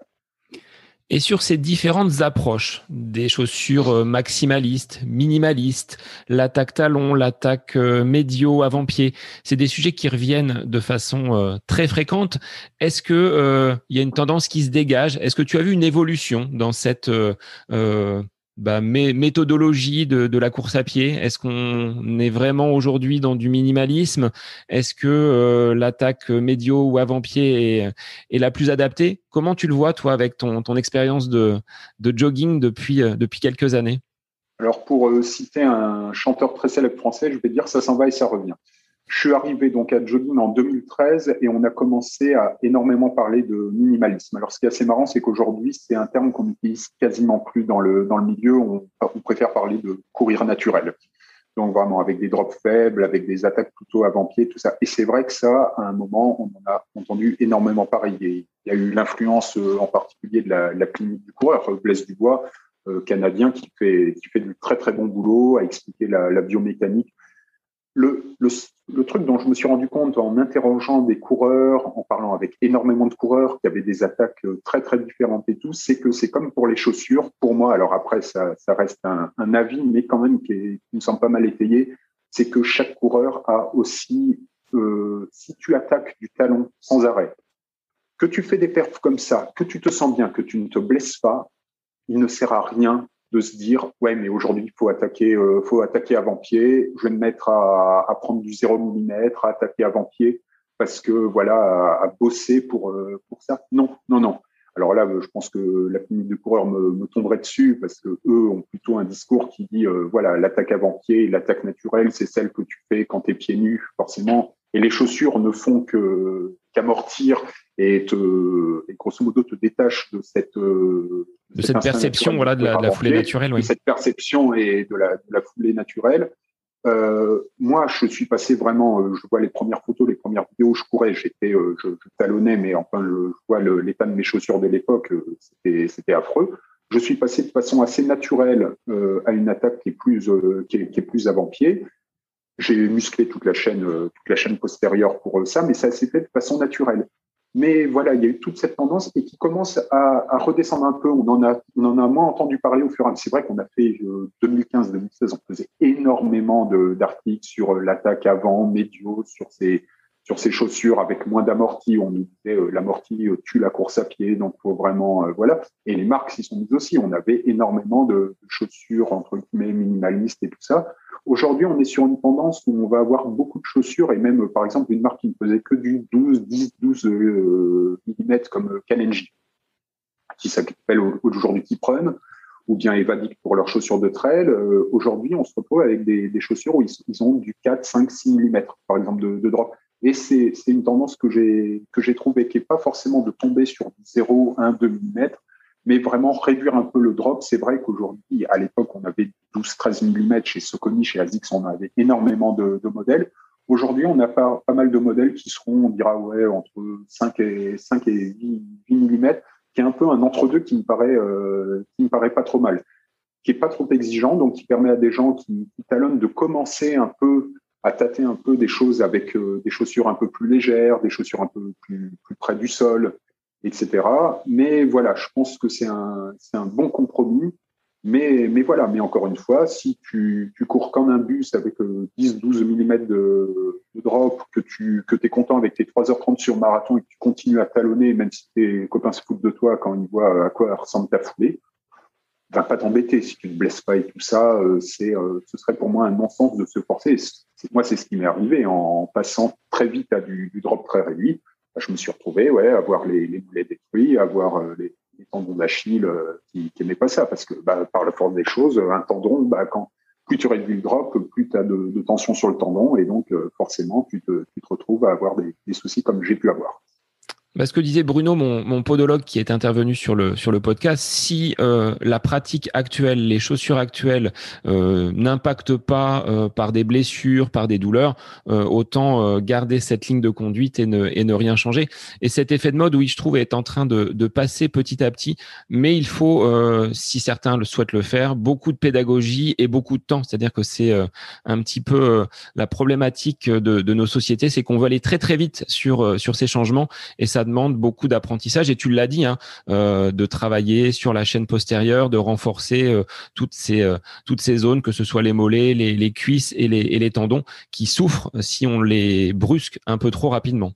Et, et les fessiers. Quelqu'un qui a, qui a testé une foulée avant-pied et euh, pour la première fois, se retrouvera le lendemain, je me souviens de quasiment de crampes aux fessiers. Ça ne m'était jamais arrivé, me réveiller au milieu de la nuit comme, comme ça. Et c'est pour ça que je redis, voilà, j'ai la, la, clinique du coureur, Blaise Dubois, fait vraiment un très très bon boulot sur ça pour expliquer. Il a, a un petit livre sur, cette transition. Si on veut y aller, parce qu'on sent qu'on a atteint un plafond au niveau de sa pratique et qu'on sent qu'on aimerait euh, arriver à une foulée avant-pied, tout ça, le, de, de Blaise Dubois sont vraiment très très bien, très très pédagogiques pour euh, expliquer comment arriver justement à cette foulée avant-pied. Si on, si on y tient et si on sent que ça peut euh, améliorer les, les choses. Au niveau, Nicolas, de ton expérience et des rencontres que tu as pu avoir au sein de, Jogging International par euh, euh, ton poste, hein, euh, en contact avec des entraîneurs, avec des athlètes, quelle est celle ou quelles sont celles, s'il y en a plusieurs, qui t'ont le, plus marqué et tu dis, bah, là, j'ai vraiment vécu un, bon moment avec, avec cet athlète, cet entraîneur ou cette, cette personnalité? Alors moi, il y a un coureur qui me marque en particulier, que j'ai pas rencontré tant de fois que ça, mais que je fréquente pas mal par les réseaux sociaux, c'est Vincent Machet. Vincent Machet, c'est un coureur du sud de la France qui est, euh, qui obèse, hein, qui, fait, euh, alors je ne sais pas aujourd'hui, mais euh, à l'époque, il faisait 100, 130 kilos. C'est quelqu'un que, que j'admire beaucoup pour sa, pour sa vision de la course à pied. C'est quelqu'un qui, qui, a la même vision un peu que moi quand je disais je ne veux pas courir pour maigrir, je veux maigrir pour courir. C'est euh, quelqu'un qui a fait des marathons, qui a fait le marathon de New York, qui fait des trails, qui habite dans le, sud de la France et qui a une philosophie de la, course à pied qui est quelqu'un d'adorable. Tous ceux qui l'ont rencontré, vraiment, c'est quelqu'un de, de, super sympa, quelqu'un de, simple.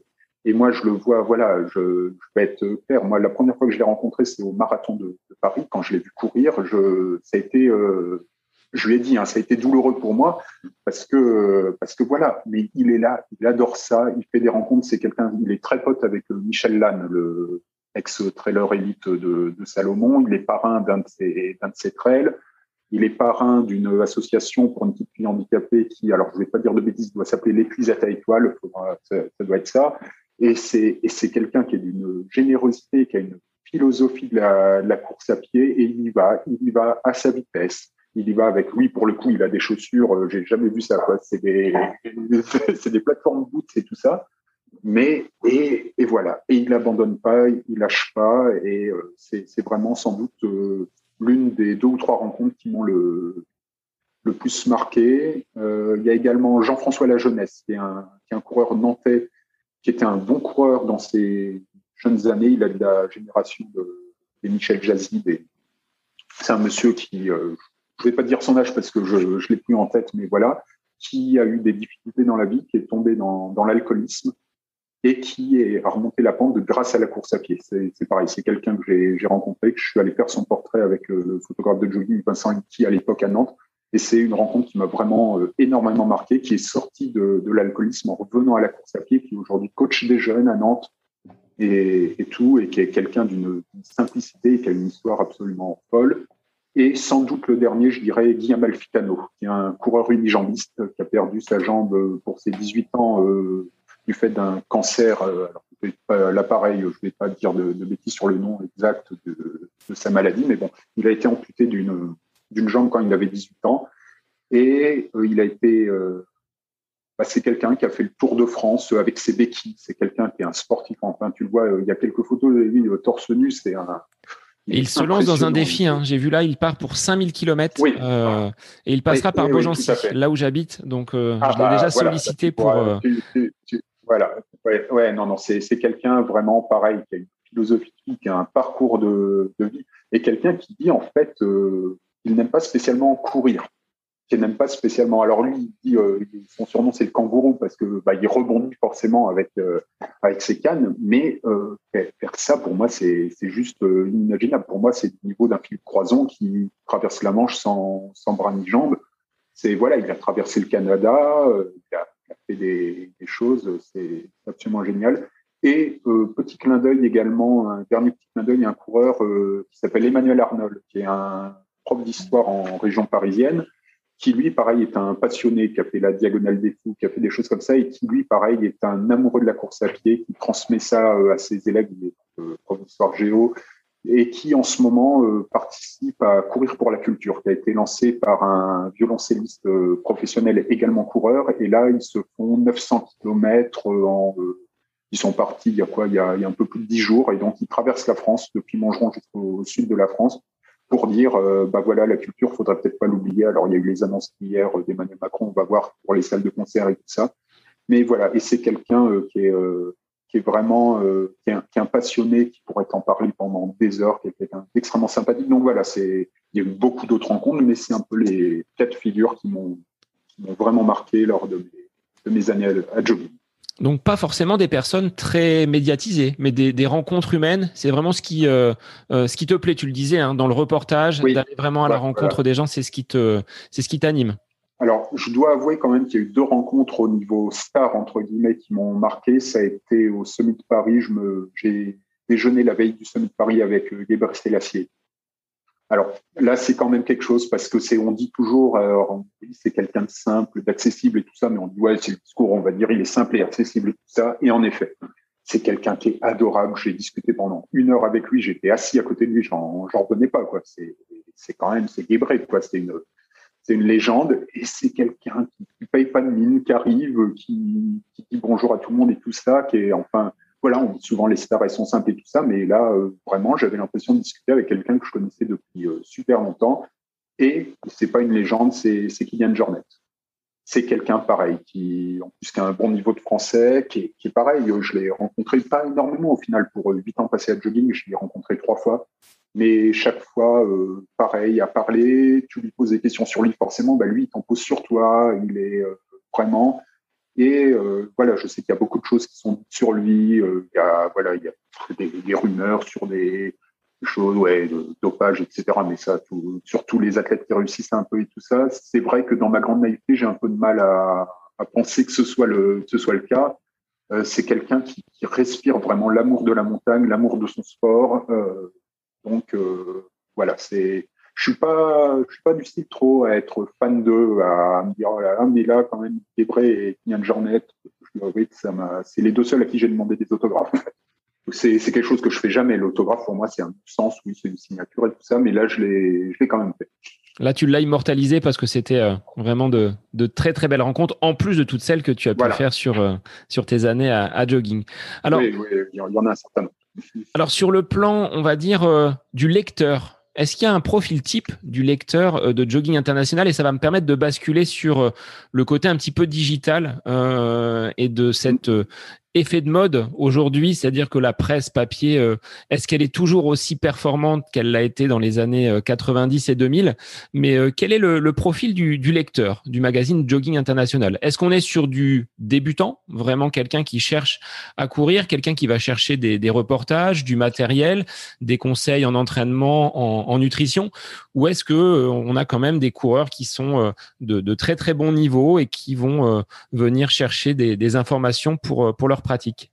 Alors, on a un peu deux profils de, lecteurs chez, chez Jogging. On a le, lecteur historique, j'allais dire, qui sont souvent, on avait fait une enquête lecteur il y a quelques années, avec une moyenne d'âge à 55-60 ans, qui plutôt un, routard, donc euh, c'est-à-dire un marathonien, semi-marathonien, voire, un peu plus 100 km. Donc ça, c'est un peu le lecteur historique qui va s'abonner d'année en année, qui reste, qui reste très fidèle. Donc c'est notre, c'est beaucoup notre base de lectorat, avec euh, quelques régions euh, privilégiés. On a région parisienne, région lyonnaise, Bretagne et Nord, qui sont, c'est pas surprenant, sont des régions euh, qui ont une culture, euh, une vraie culture course à pied. Et après, on a le lecteur qui se renouvelle. C'est pour ça tout à l'heure j'évoquais les, les articles d'entraînement qui se répétaient un peu et tout ça. Mais on va avoir un lecteur qui va plutôt débutant, niveau moyen débutant, qui va nous lire pendant un ou deux ans, qui va accumuler de la connaissance, qui va accumuler des plans, qui va tester différentes choses, qui va voilà, et qui ensuite va, arrêter parce qu'il aura trouvé ce qu'il était venu chercher et qui va être remplacé par les nouveaux débutants. Donc ça, ça a toujours été la force de jogging, cette espèce de, mouvement perpétuel de nouveaux lecteurs et avec à côté une base solide d'abonnés. Donc, euh, donc voilà, c'est un peu le, les deux profils types qu'on retrouve. Euh, pour être clair, le, le, coureur vraiment très très expert de très très haut niveau, euh, n'ira pas forcément chercher euh, jogging international. On a toujours eu depuis la, la création en 83, euh, ça a toujours été plutôt d'aller chercher du, du lecteur euh, de, de, de, cœur de peloton. Ça c'est clair, ça a été et c'est comme ça que ça a été créé euh, par rapport à Spiridon à l'époque, qui était vraiment quelque chose de plus de plus pointu. Et c'est assez marrant. Il y a eu un, film puis un livre qui sont sortis. Euh, alors j'ai perdu le, nom. Enfin, où ils évoquaient en effet cette création de jogging où il disait euh, lui c'était un fan de l'auteur suisse. J'ai perdu le ah le c'est Born to. Où, euh, où il disait, bah voilà, il y avait Spiridon à l'époque qui était très pointu, qui était fait pour les coureurs performance et tout ça. Et là est arrivé Jogging avec ses pubs, avec son truc accessible à tout le monde et tout ça. Et grosso modo, il reprochait à Jogging d'avoir ouvert la pratique grand public. Mais c'est ça, et je l'ai toujours, euh, toujours assumé. Hein. C'est, on est sur un magazine grand public, on est, pas, on est sur un magazine qui peut être pointu, mais qui malgré tout doit s'adresser au plus grand nombre de, coureurs parce que ça a toujours été l'ADN de, de jogging. Et la bascule vers le, digital actuellement, est-ce que ça impacte les, ventes, euh, les, les, contenus peut-être également? Tu le disais, hein, peut-être une une ouverture vers des magazines, des reportages pour euh, offrir peut-être autre chose au, lectorat. Est-ce que euh, c'est perceptible, cette euh, digitalisation des, différents supports? On peut aller trouver peut-être de l'information ailleurs que dans le jogging. Est-ce que tu l'as perçu et est-ce que ça impacte vraiment le, les, tirages? Alors, clairement, il y, a deux, il y a deux phénomènes. Il y a tout simplement un phénomène qu'on voit dans tous les, les, magazines, les quotidiens et tout ça, c'est le désamour pour le papier aujourd'hui. Et je pense pas que ce soit non plus, même pas spécialement lié à la digitalisation. En fait, c'est des gens qui n'ont plus le réflexe, des jeunes générations n'ont plus le réflexe du magazine, ont encore moins le réflexe du quotidien. J'ai bossé en presse quotidienne, donc j'ai bien vu les, ventres euh, s'effriter. Hein. C'était de façon un peu cynique. On disait à l'époque à l'école républicain à Chartres, une personne âgée qui meurt, c'est un lecteur en moins à Chartres. Et c'est, mais c'est, une réalité. Moi, je, suis originaire de, l'ouest de la France. Moi, mon, mon grand-père, j'ai toujours vu avec Ouest France c'était les gamins apprenaient à lire dans West France et tout ça. Aujourd'hui, la presse quotidienne régionale, on trouve plus quelqu'un de 20, 25, 30 ans acheter West France, Sud-Ouest, Paris-Normandie, etc. Donc, il y a ça. Ensuite, il y a eu en effet cette, euh, problématique de, digitalisation et en particulier sur ce dont je parlais sur les, contenus d'entraînement. quand je suis arrivé, je me souviens chez, chez La Rivière, qui a donc été la dernière boîte dans laquelle j'ai travaillé pour Jogging quand ils ont racheté Jogging. J'ai eu une réunion avec les dirigeants et je leur ai dit aujourd'hui, Jogging reste très très marqué entraînement. J'avais commencé à pivoter vers plus de magazines, plus de portraits, plus de choses comme ça. J'aurais dit, j'aurais sorti mon portable. Je leur ai dit, vous voyez, aujourd'hui, je veux faire mon marathon en 4 heures. Est-ce que je vais mettre 5 euros dans un magazine ou est-ce que je vais taper marathon 4 heures sur Google et voir le plan qui m'en sort? Donc, ça a été surtout cette problématique sur, il y a tellement de contenu d'entraînement qui se, qui se trouve que euh, le, pour, apporter une vraie valeur ajoutée sur des papiers entraînement et tout ça, faut, euh, j'allais dire, se, se, lever de bonheur. C'est ce que c'est ce que j'ai essayé de faire en amenant des mises en scène différentes, en faisant des choses, euh, des choses différentes, en mettant des, des, choses, en essayant de rendre la chose plus attractive et tout ça. Mais pour moi, euh, la, la, presse magazine ne se sauvera, et la presse running en particulier, ne se sauvera que par le magazine, le portrait, les grands reportages. C'est un discours qui, honnêtement, n'a pas toujours été euh, entendu, ce qui m'a parfois un peu, un peu frustré de la part de mes directions successives où on nous disait non, non, l'ADN de jogging, c'est vraiment l'entraînement, entraînement, entraînement. Magazine, on en prend un peu et tout ça. Il se trouve que quand on, s'est mis à forcer sur le magazine, les ventes se sont stabilisées, voire ont augmenté. Malheureusement, en repassant sur des gros volumes de, papier entraînement, on a vu que les ventes rebaissaient. Alors après, ça a coïncidé avec aussi euh, l'an dernier le début du, confinement et tout ça. Donc je peux pas lier directement les, choses. On va voir comment vont se passer les choses lors du déconfinement pour les, pour les magazines. Mais, euh, mais voilà, aujourd'hui, par contre, ce qu'on a réussi à faire, le virage qu'on a pris un peu tard, mais qu'on a réussi à bien, à bien prendre, ça a été au niveau de la digitalisation, les réseaux sociaux. Euh, la communauté euh, Facebook Jogging est aujourd'hui de 135 000 personnes.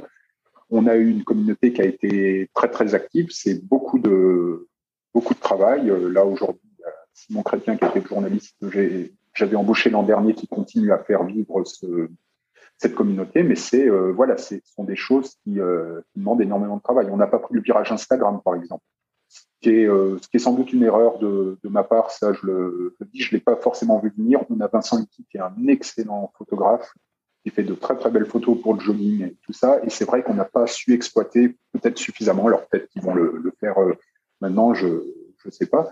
Mais voilà, on a eu des chiffres d'affaires pub au niveau euh, Facebook en particulier, qui ont des chiffres d'affaires qui ont augmenté au fur et à mesure des années, alors que forcément, par la force des choses, le chiffre d'affaires papier, pub papier, euh, commençait à stagner. On est passé d'un stade où en 2013-2014, on nous disait je te prends deux pages dans le magazine et si tu peux me mettre un petit post Facebook avec, ce serait bien. Un truc, c'est je te prends une campagne Facebook ou sur le site internet, mets-moi en plus une petite page papier. Donc on a, on a complètement inversé le paradigme dans ce cadre-là.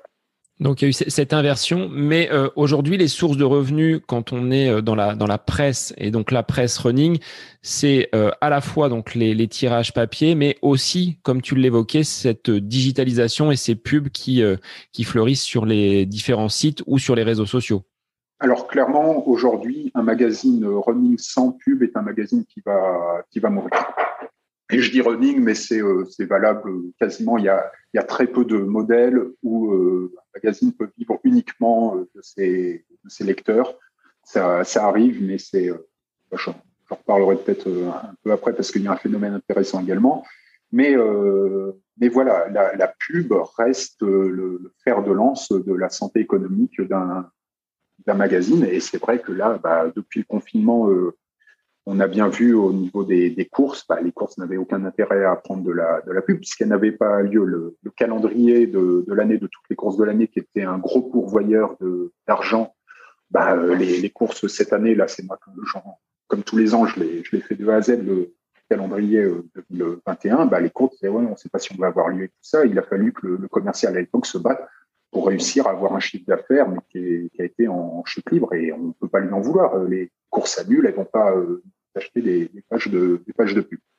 Il y a cependant un phénomène intéressant au niveau du, papier et de la presse en particulier, qui est le phénomène des MOOC, qui sont ces, ces êtres hybrides entre magazine et, magazine et livre, où il n'y a pas de pub et qui se font sur financement participatif. Le premier gros exemple qu'il y a eu, ça a été Point de côté, qui a été lancé par euh, les gens de Les Jeunes dans le GIF, Robin et Marion, Et donc voilà, oui, ils ont lancé un financement participatif et là, ils vont boucler le quatrième, euh, le quatrième numéro. Donc c'est des magazines qui font, euh, qui sont très épais, qui font 200, 250 pages, avec du magazine, du portrait, du magazine qui prend le temps, des 10, 15, 20 pages, des grosses interviews et tout ça. Et c'est un modèle qui plaît. Je sais que Outdoor Edition, qui est l'éditeur de, de VO2 Magazine et de Trail Endurance, lance là, euh, ah, je vais perdre le nom, Forest.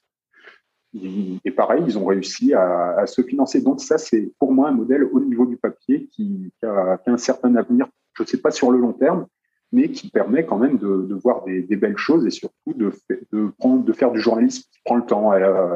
L'exemple de 6 mois, de 21, on est vraiment sur des formats comme ça, 180 pour les 180 degrés pour les pour les trucs de, cuisine. Euh, c'est du beau magazine, il y a la belle photo, il y a un travail de mise en page et de maquette qui est magnifique. Et c'est vrai que sont, moi, c'est des choses que j'ai plaisir à lire, à voir, sont des beaux objets. Et donc, ça, pour moi, c'est une partie de l'avenir. Et là, pour le coup, t'as pas de pub, donc euh, tu oublies euh, tout ce qui est, euh, t'as pas de test chaussures, voilà, c'est vraiment du pur magazine. T'as pas d'entraînement. Les genoux dans le gif, je connais un peu Robin, c'est suffisamment moqué de moi avec nos plans d'entraînement 4 heures, nos, nos trucs comme ça et tout. Mais c'est vrai que ce sont des choses qui sont, qui sont agréables. Alors Nicolas, tu es, tu es reconnu euh, au niveau de, jogging international puisque tu euh, apparais dans, dans de nombreuses euh, parutions, nombreux reportages.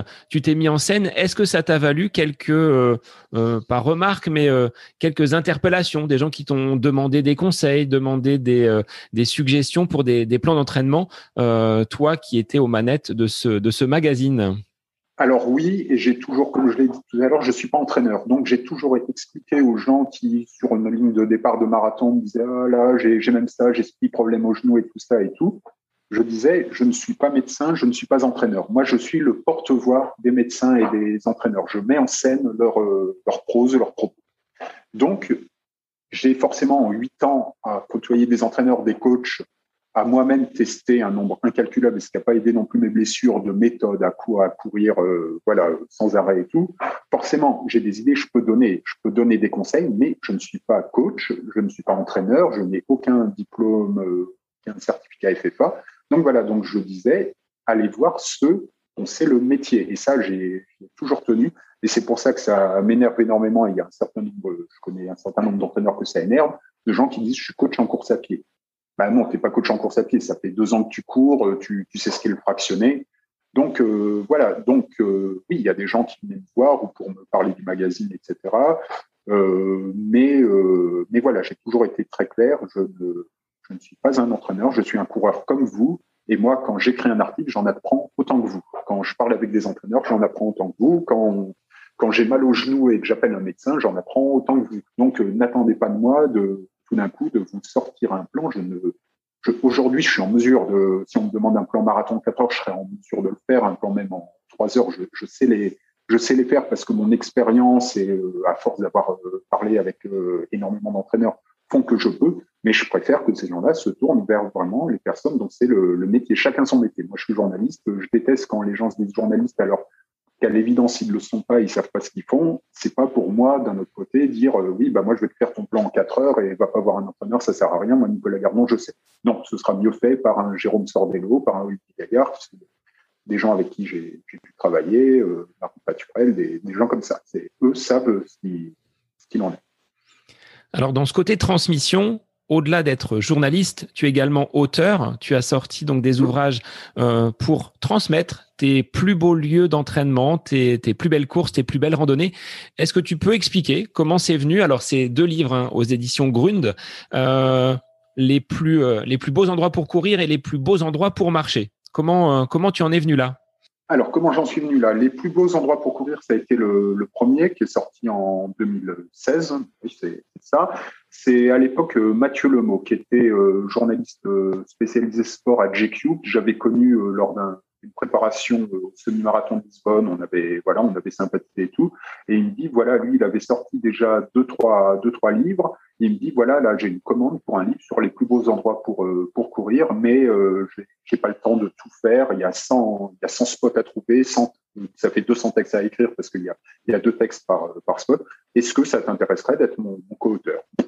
Bah, on y va. Donc, on n'est pas passé directement par le Green, on est passé par ce qu'on appelle un packager, qui est, un, qui est une boîte en fait qui nous achète grosso modo, qui nous fait écrire le livre, qui nous l'achète, et ensuite, eux le revendent à des éditeurs, que ce soit en France ou à l'étranger, puisque Courir a été, a été traduit dans pas mal de, langues, marché pareil. Donc, euh, donc voilà, donc c'est arrivé comme ça. Donc j'ai eu quelques mois pour, euh, pour écrire 50 spots. Donc il a fallu que je réfléchisse à 50 endroits où j'avais couru, que j'avais adoré. Alors pour être clair, sur les 50, en fait, j'avais vraiment couru dans 36 endroits. Il y a 14 endroits où là, pareil, j'ai fait de la transmission. J'ai appelé d'autres coureurs. Je leur ai demandé, voilà, où sont les spots euh, que tu as particulièrement apprécié courir, des, des, choses comme ça. Et donc c'est venu, c'est venu comme ça. Et donc c'est ce ce packager Holo Édition qui m'a ensuite commandé en fait non pas deux mais j'en suis à j'ai quatre livres j'ai écrit quatre livres chez chez eux qui sont donc euh, courir marcher les plus beaux endroits pour euh, rouler. Mais euh, alors c'est pas du vélo c'est de sur les road trips. Et on ne vit qu'une fois qui était un livre sur 100 expériences à vivre une fois dans sa dans sa vie. Donc donc voilà. Et là j'ai j'ai quelques livres. J'ai trois livres en, en cours en cours d'écriture. Et quel serait alors le, le, plus bel endroit selon toi pour, pour courir?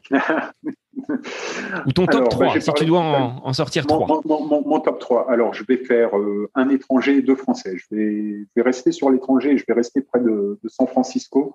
Pour moi, c'est Big Sur, qui est la, la côte qui longe la Highway 1 aux États-Unis, la côte est entre Los Angeles et San Francisco. Alors, plutôt du côté euh, nord, plutôt du côté San Francisco qui est une côte euh, sauvage, alors qui a été inaccessible. Il y a eu des, éboulements assez récemment à cause de fortes pluies, mais c'est juste c'est juste magnifique. Il y a des colonies d'éléphants de mer, c'est des paysages sauvages. On, la Highway 1 est plutôt une autoroute qui est plutôt petite, qui est pas voilà, c'est pas une grosse grosse autoroute pour les standards américains, mais on s'éloigne de 2-3 km. On est dans la nature sauvage la plus la plus totale. On voit des animaux et tout ça. C'est c'est vraiment assez assez formidable. Et il y a un marathon qui est, le marathon euh, que j'aimerais bien faire, le marathon de Big Sur, alors qui est euh, vraiment très très dénivelé pour le coup. C'est le fameux marathon où d'une côte il y a un joueur de piano qui euh, voilà qui, se met là et qui vous joue un, peu, un petit air de piano. On est au, niveau du, SMI, donc donc voilà. Donc ça c'est un, spot que j'apprécie particulièrement. Et en France il y a deux endroits que j'adore qui sont la, vallée de Chevreuse. Vos parents habitent en, en vallée de Chevreuse et j'en profite pour aller courir du côté de Bonnel, Bullion c'est forcément quand je dis que je fais du trail là-bas, euh, moi parce que bah il y a pas, il y a quelques grosses côtes, mais grosso modo c'est plus de la course naturelle tout ça, mais, mais j'adore ça. C'est de la belle forêt, il y a du, il y a du résineux, il y a du chêne, on est tout de suite au milieu de nulle part. Euh, c'est, c'est des chemins qui sont un peu fréquentés, mais pas tant que ça. Il y a plein de petits monotraces, donc euh, vraiment j'adore ça. Et après, c'est mon côté, alors j'allais dire breton, je suis monté d'origine, mais c'est c'est le centre de la, de la Bretagne. C'est du côté de Welgot, c'est vraiment c'est la, forêt du roi Arthur. il y a des menhirs, il y a, c'est vraiment c'est la, carte postale, donc les monts d'arrêt, les choses, les choses comme ça. Et après, pourquoi pas filer sur la côte, le GR36, chemin des douaniers, là, toute la, toute la côte. Et dans le coin aussi, euh, qui est un de mes trails préférés en France, qui est euh, Belle-Île en trail, le trail de, de Belle-Île, là, pareil, faire le tour de, le tour de Belle-Île, euh, les côtes sauvages, c'est, voilà, donc euh, après, il y, a, 36 000 autres spots que, que j'adore, mais c'est vrai que c'est voilà, j'y suis euh, particulièrement attaché. Bien. Alors, on invitera les, les, auditeurs à nous livrer leurs plus beaux endroits de, de course à pied, les plus beaux spots. Euh, sur 2021, Nicolas, quelle est ton actualité? Donc, tu le disais, hein, en écriture pour euh, quelques ouvrages. Oui, ouais, bah c'est ça essentiellement euh, aujourd'hui, c'est ça qui me prend la, la, plupart de mon temps parce qu'il faut pas que je, je traîne là. J'ai deux ouvrages à terminer pour euh, pour mi-juillet, donc il va va pas falloir que je, je traîne et c'est cette actualité là euh, grosso modo parce que ça me prend un job à, ça me prend un job à plein temps.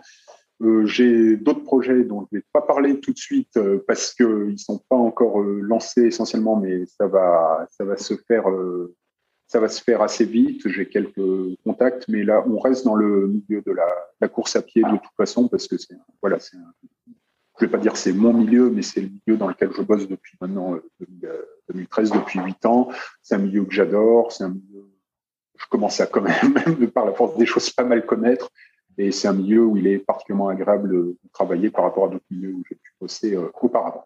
Et sur un plan sportif, donc pour l'instant, les objectifs restent flous, mais continuer à prendre du plaisir sans blessure. Voilà, exactement. Et je reprendrai des prépas dès que ça aurait, dès que les choses auront été euh, confirmées. Euh, ça va me faire tout drôle. Il va falloir que je rachète des dossards. Ça fait huit ans que j'ai, j'ai plus payé pour un dossard.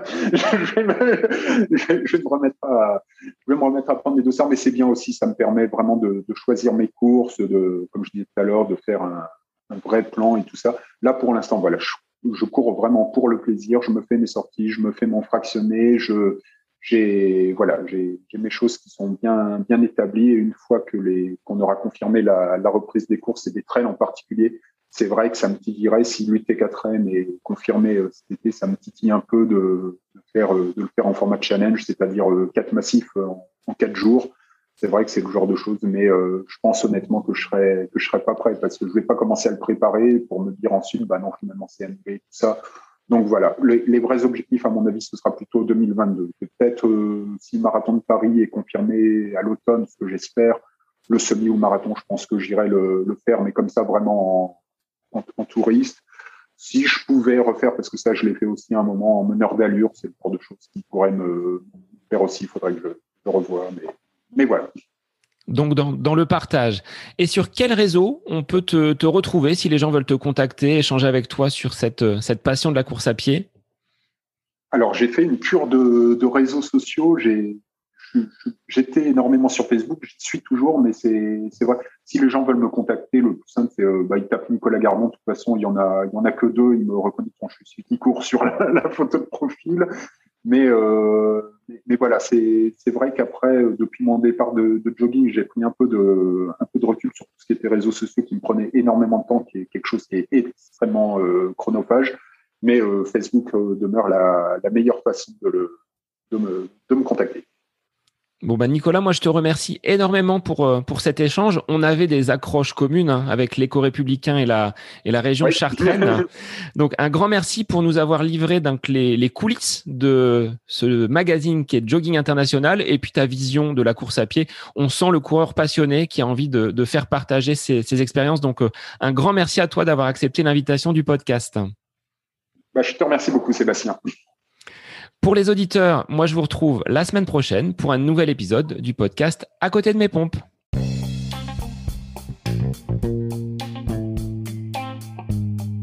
J'espère que cet épisode avec invité vous aura plu. Je vous remercie infiniment de votre écoute. Pour euh, faire remonter le podcast dans les classements, je vous invite à laissez une petite évaluation sur Apple Podcast, 5 étoiles, un petit commentaire, ça me fera énormément plaisir et vous permettrez au podcast d'être remonté, diffusé, euh, déployé sur euh, ces différentes plateformes de façon euh, bah, plus importante encore qu'il n'est actuellement.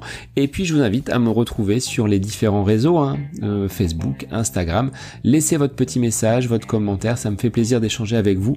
Si vous avez des questions, si vous voulez voilà échanger sur quelconque sujet en lien avec la course à pied, mais pas que, parce que le sport c'est une philosophie de vie et c'est une passion qui nous anime de façon commune, donc n'hésitez pas à venir échanger avec moi. Sur ce, je vous souhaite une bonne fin de semaine, un bon week-end et je vous dis à la semaine prochaine pour un nouvel épisode du podcast à côté de mes pompes.